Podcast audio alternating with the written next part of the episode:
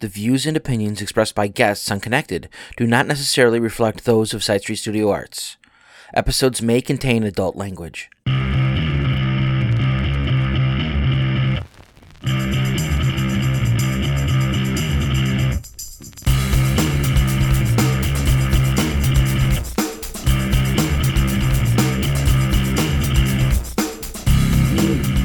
Hey everyone, welcome to Connected, uh, the podcast from Side Street Studio Arts, where we have conversations with members of the arts community. I'm Nick Mataragas, and joining me this week is Amanda Scharf. Uh, welcome.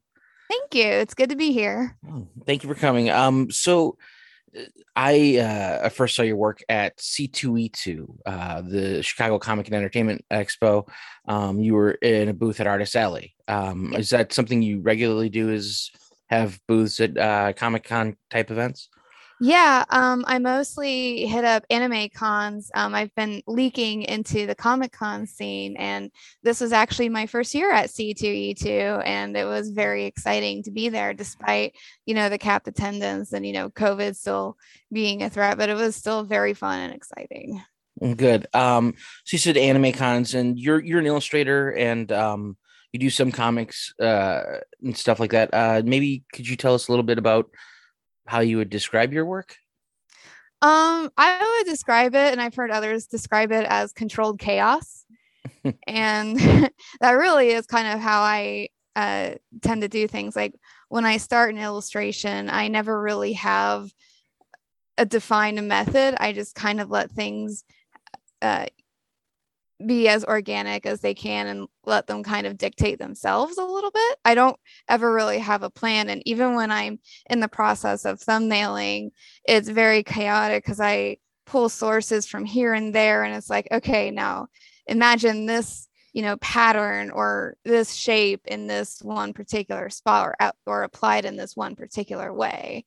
And when I was still in college many, many years ago, and I would go in uh, to pitch an illustration to one of my professors, they would just look at me and be like, I have no idea what you're talking about. So I've just kind of run with that and just kind of describe myself as, you know, very controlled chaos.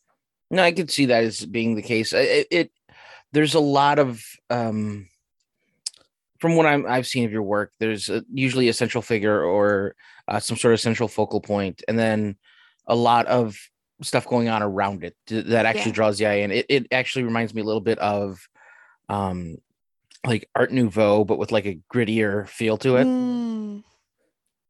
I can um, definitely see that because there are often I often put like geometric shapes, like a lot of times circles in behind the main figure to definitely help draw the eye specifically towards you know where I think the focal point should be. Mm-hmm.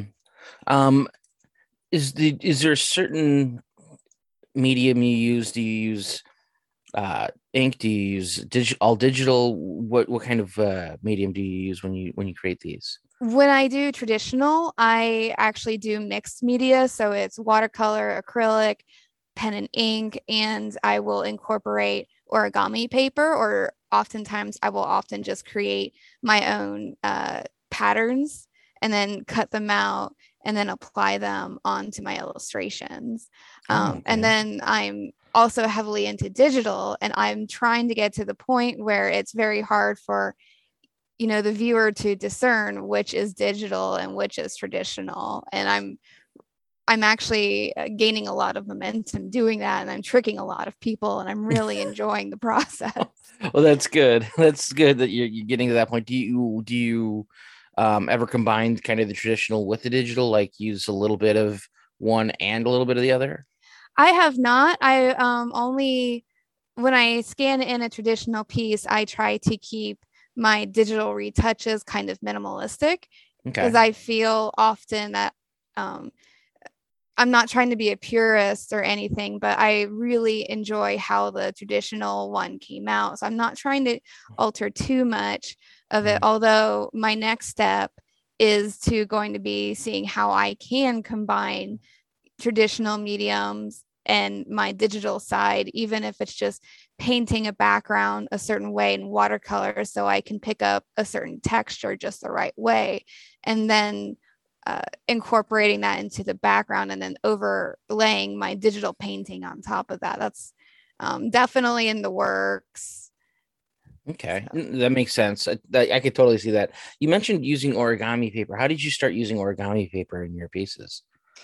Um, it was really just kind of a happy accident. I uh, was actually just perusing like a craft store one day and found origami paper and found patterns that I liked. And um, when I was, well, I still am, but especially when I was uh, still in college, very heavy into the Japanese culture and was just mesmerized by, you know, the kimono patterns and all of that. And these origami papers were just these nice, quick little references. And uh, so I just started intricately cutting them out and just kind of copying and paste and well, not copying, but just pasting them right on over my illustrations. And a teach because I was still in school and I was experimenting with as a teacher, I was actually like, oh, this is really cool. You should keep con- continuing to do that. And so um, it was just kind of in a happy accident. I've never looked back and I've been having a lot of fun with it. And even making my own Japanese inspired patterns has been a lot of fun. Yeah, I mean that's such an interesting like addition to to it. Like it, eh, you know, you mentioned all the other things, the watercolor and the pen and ink and all of the things, and then you said the origami paper, and I was like, what? Um, but then going back through, I can kind of see that influence and how that works, and it's it is a beautiful way to add texture to to what you've created. Thank you. Um, I'm kind of looking at one right now, like of a of a rooster, and I can kind of see is that one with origami paper as well. Um, that one, the blue and orange pieces were actually painted rice paper. Oh, okay. Very cool. Yeah, because you can see you can almost see the texture of it in the in the piece, like that texture of the paper. Yeah, and so. when I put you know the glue on it and you know slapped it down, it kind of created this wonderful little wrinkle. Mm-hmm. And yeah, when it got scanned in, it definitely uh, preserved that texture. And sometimes that gets lost in the scan. And um, that was just kind of a happy accident that it stayed that way. Yeah, I mean, it, it's it's very cool the way that that worked out.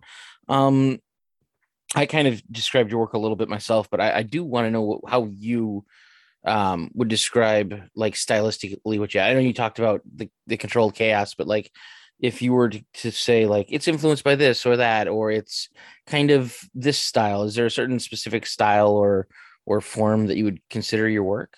Um gosh i don't know. I'm i'm very much heavily inspired by yoshitaka amano who did a lot of the early final fantasy artwork mm-hmm. and who just kind of continues to do his own thing and be very amazing at it and i don't know if that's a that's a specific genre that you know you could easily peg down. That's fair. That's, that's totally fair. Um i also noticed that your subject matter um has kind of a, a broad scope. You have some very um dark figures like like dark not in like in value but like dark in like subject right. matter um uh, uh, like the the the woman like almost draped in skulls um but then you also have more i guess i wouldn't i would call it more traditional fantasy feeling um but also kind of ranging into other i guess it's all kind of fantasy related i, I don't know mm-hmm. if that if that's fair to say i think it's fair to say i mean it's very of course um heavily stylized and very imaginative mm-hmm. Um, but yeah, I've gotten a lot of comments about that woman draped in skulls, and I think that's probably my favorite piece so, to date. Mm-hmm. Um, it's interesting, I feel, because it has actually a lot of biblical references to it. Uh, it's um, like even just the composition is inspired by old Gothic uh, paintings that you often see in like Catholic churches, and then uh, the crown of thorns is supposed to represent uh, Christ's crown of thorns that they stuck on him when they crucified him. And then there was even a place called Golgotha, which means place of the skull, mm-hmm. which this is kind of all supposed to represent. And I'm actually not a very religious person, but uh, it's it's so interesting. And I've seen so many other wonderful artists do this, like take these themes and just you know turn them twist them and darken them up. And i've been really enjoying um, exploring that side. And it does feel that my art my artwork can get a little like bipolar because yeah you have these super dark themes and then you have these uh very ethereal animals almost. Um why do you think it, it ranges so much? Is that just because you have just such a wide variety of tastes or do you think it's uh kind of pulling at two different sides or? I think it's a little bit of both. Um one reason why well a lot of people ask me what mediums i use a lot and i mm-hmm. say i bounce around because i bounce around between traditional and digital a lot and i say that because i i get bored. Like i get bored getting stuck in just one. So it kind of helps me to explore a lot more and then come back like if i'm working on dark things finish that up and then it's like oh it's time to kind of see the other side of the fence here and go over to that side and do something more, you know, lighthearted. It it helps keep everything fresh for me. Sure, that totally makes sense. Um, you do a lot of what I've seen of your work is is um, figures or um, like singular beings or creatures or people. Um, do you kind of envision them as like characters, like you were talking about the, the the woman Golgotha and the crown of thorns like is she somebody that you're like this is a, a specific like character or is that just kind of like do you tell a story about th- these people and creatures and things yeah um oftentimes these uh, just start out as dumb little sketches in my sketchbook and then mm-hmm. i'll just keep thinking about it and then I'll eventually end up building a story around it. Um, and with that Crown of Thorns one in particular, I actually, it was through my fiance that he uh, encouraged me to pursue that character. And so I kind of turned the tables on him. I was like, okay, well, you know, you saw this stupid little sketch and it turned into this. Now you have to help me and write the story about her. So he actually wrote a, short little story about her. And um, as we've been selling that print, that short story actually gets included with that print. Oh, that's really cool. Um, could you tell us maybe a little bit of that story? Um, the story is about a guy, a wanderer, who I believe he is trying to summon or uh, recall a loved one from the dead. And he is instructed to go into the specific place and perform this specific ritual and this uh, this being this girl draped in skulls is supposed to help grant him you know his wish. And honestly i can't really remember too much of it beyond that but um it was just a fun little collaboration. And honestly i'm kind of intending to do more of that type of format to give you know whoever purchases a print the, a story to go along with it. Because i've discovered that that really excites people and it's it's always fun you know to get a little bit of a backstory yeah. with the art. Yeah no i think that's fantastic. I think that's you're creating almost like a, a lore um yeah. beyond, beyond what we're seeing and it, i think that's that's kind of a fun thing to do. Um it kind of goes back to what you, you know you mentioned like medieval portraiture and stuff but like you know uh, there was a time when every everything was either a representation of a story from the bible or uh, a historic figure or something like that. And so like it almost goes back to that but in the same idea of like but with fiction instead of nonfiction. Exactly yeah. Yeah. Uh it's kind of a fun that's that's that's really cool actually. Thanks. Yeah um, so you mentioned uh, we mentioned the cons a little bit. So what uh, do you do you find that you know your your your work is a little bit um when you look at like the artist alleys in like a comic con you know mm-hmm. uh you, you you get a lot of like traditional comic book artists and then you also get a lot of um like fan art or art of like specific you know fandoms yeah, yeah. fandoms uh how do you feel like you fit in with those areas and like in the that con setting? Uh sometimes it's a little hard um i don't this is going to sound silly, but I've I've kind of had a hard time fitting in even in like relationships like I haven't had too many friends um and I think a lot of artists can say that about themselves we're all a little different and quirky and introvert in that way and I feel it's kind of it definitely is true for me in when I do more comic cons because uh, I do see so much fan art but it's you know not any discouraging fact it's very exciting when i'm at a comic con and you know people keep coming up to my table and then i see these same people who have bought something walking around with my prints. And it's just this really cool feeling that you know as much as we're there at these you know comic cons to celebrate the fandoms and the artists who worked on these iconic characters it's just so endearing to see somebody appreciating something original. And i'm not trying to bash anybody um, for sure by you know saying that someone chose my work over their work but um, I definitely know I can, you know, survive and kind of play with the big boys a little bit at these things. Because I know, especially with uh, C2E2, I feel like a lot of the people who are there have been, you know, there in the artist alley for years. So they're so well established.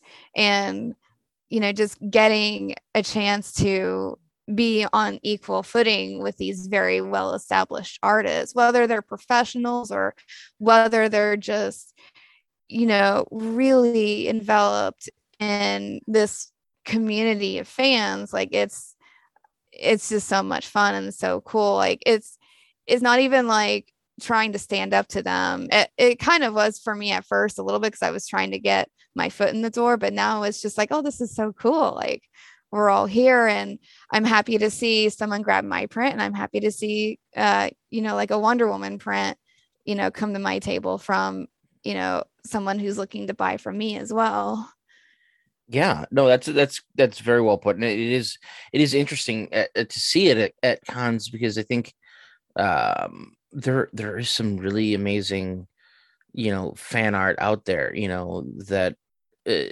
takes what they're using to a whole nother level you know mm-hmm. what i mm-hmm. mean um, but then also just like the comic book artists as well i mean it, you know we kind of outside of you know cons and the comic book culture like comic book artists kind of get like pigeonholed into this one box. But i mean mm-hmm. you know they do so so much great amazing work. And it, it, it's it's interesting that that that happens. Yeah. Um so you, you talk uh, your your website it says uh, at the top it says re- redefining the line between illustration and fine art. Uh could you maybe expound upon that a little bit more yeah, that I kind of pegged that down because um, that's actually going back to when I was in college. I illust- I majored in illustration, but I also took a minor in fine art, and so um, it was funny because there was so much uh, hate. Like there was so much competition between the illustration and the fine art department, which is really kind of funny and silly at the same time. And just because we all practically did the same thing, mm-hmm. but you know, the illustration majors took more of a fantasy twist to it, whereas the fine art majors took more of a realism, you know, path to their art. And so I was it was kind of in the same sense. I was I was an illustrator playing in the league of, you know, fine artists and I can and so I was trying to um define myself as there's no definition between the two. Like I can come in and out of either side of this art making process almost just as well as I can do a, a Comic Con and an, an anime con and have the same amounts of success and um, I, I guess I never really thought about it that way, but it um, so that's how that kind of came about. And just the fact that we also talked about that rooster illustration that I had on my website. I feel like uh, that and even the series that it belonged to, uh, which there's an accompanying tiger, an accompanying uh, rabbit, a dragon, and a horse, I feel that those could easily fall in between or fall either to the fine art realm or the illustration realm. So there's really, you know, no definition. And so I'm constantly crossing over. I'm constantly switching between digital and traditional. I'm constantly switching between light and dark. I'm just constantly switching. No, that, that's fair. I think that's that's a good point, and I think uh, um, a lot of art schools and uh, people even just outside of schools kind of create these imaginary barriers between different realms of art. Um, mm-hmm. There are definitely cliques for sure. It, it doesn't ever go away from high school as much as you want it to. but I, I, think that's a good point, though. I think there the, those barriers are kind of constructs that we put in there ourselves, and I think you know they're like those lines are are much blurrier than people like to believe. Mm-hmm. No, that's it's it's a great point. That is a, that is a fantastic point. Um, so you went to school for illustration. Mm-hmm. Um, uh, do you do mostly just independent work, or do you uh, do contracted work, or?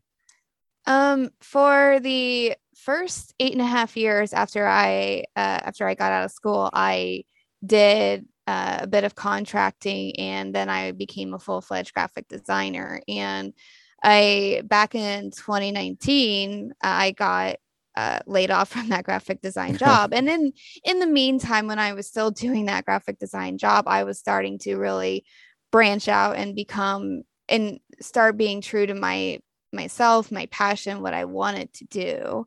So I believe it was in 2015 was when I started really buckling down on my art and started joining the con circuit.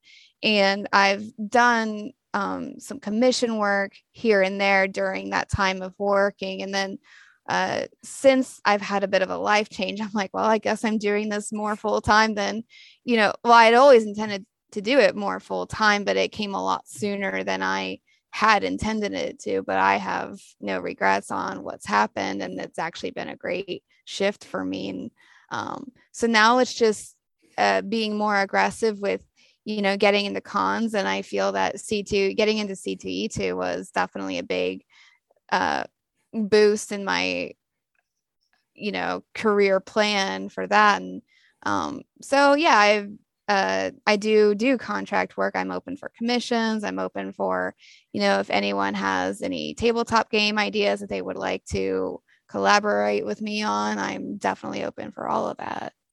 Awesome. That's that's really cool. Um, you mentioned that the the rooster was a part of a series um, that came through with the as you listed, it was obviously it was apparent that it was part members of the, the Chinese zodiac. Do you do uh, many many series, or is most of your work kind of one off? Most of my work is one off. Um, I'm getting to the point where I'm starting to really collect my thoughts and really starting to build universes. We were talking about, you know, even with the Crown of Thorns, there was a short story involved. Um, mm-hmm. I have plans for an upcoming set of illustrations, two in specific, where uh, they feature characters that I've been developing for a couple of years now.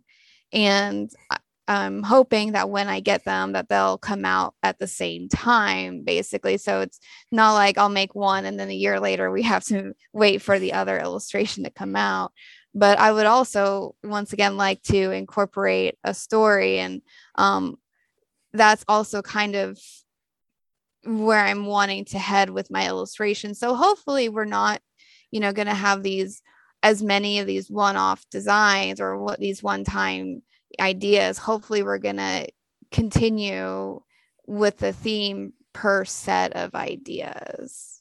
That that totally that makes, makes any sense. Yeah sure.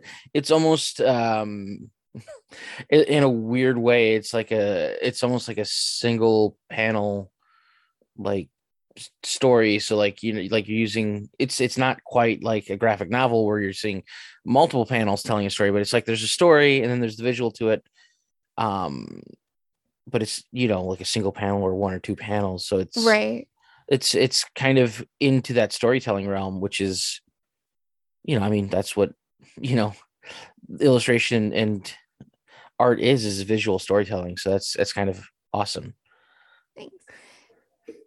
Um, so that's kind of what you're kind of planning on up ahead is kind of creating more more down that realm. That's that's really neat. Um, could you maybe let people know where they can find your work?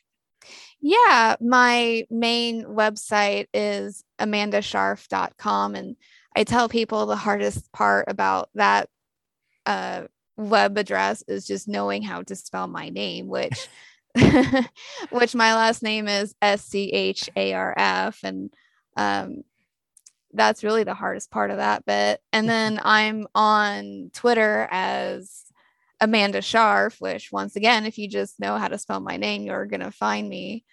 And then um, my Instagram is Aya underscore fish with like two E's, I think. I can't quite remember. But if you go to my main website, there are all these links, and I try to be active on social media. And sometimes I get, well, a lot of times I get more sucked into just making art than I do talking about my art.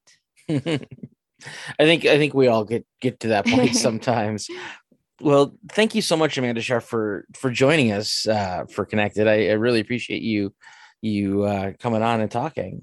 Of course, I'm just very excited to do something like this. I'm yeah, I'm very well, shy about talking about myself, so I, am well, surprised you got more than two words out of me per question. You know, I think I think you did great. I think uh, you, you know your work even though it does speak for itself i think you did a, a fantastic job of representing it as well.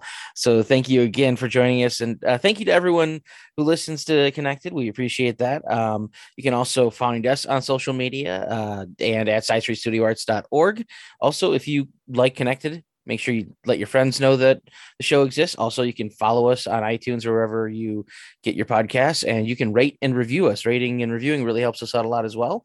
And uh, just keep in mind, uh, episodes of Connected come out on Wednesdays, and stay connected.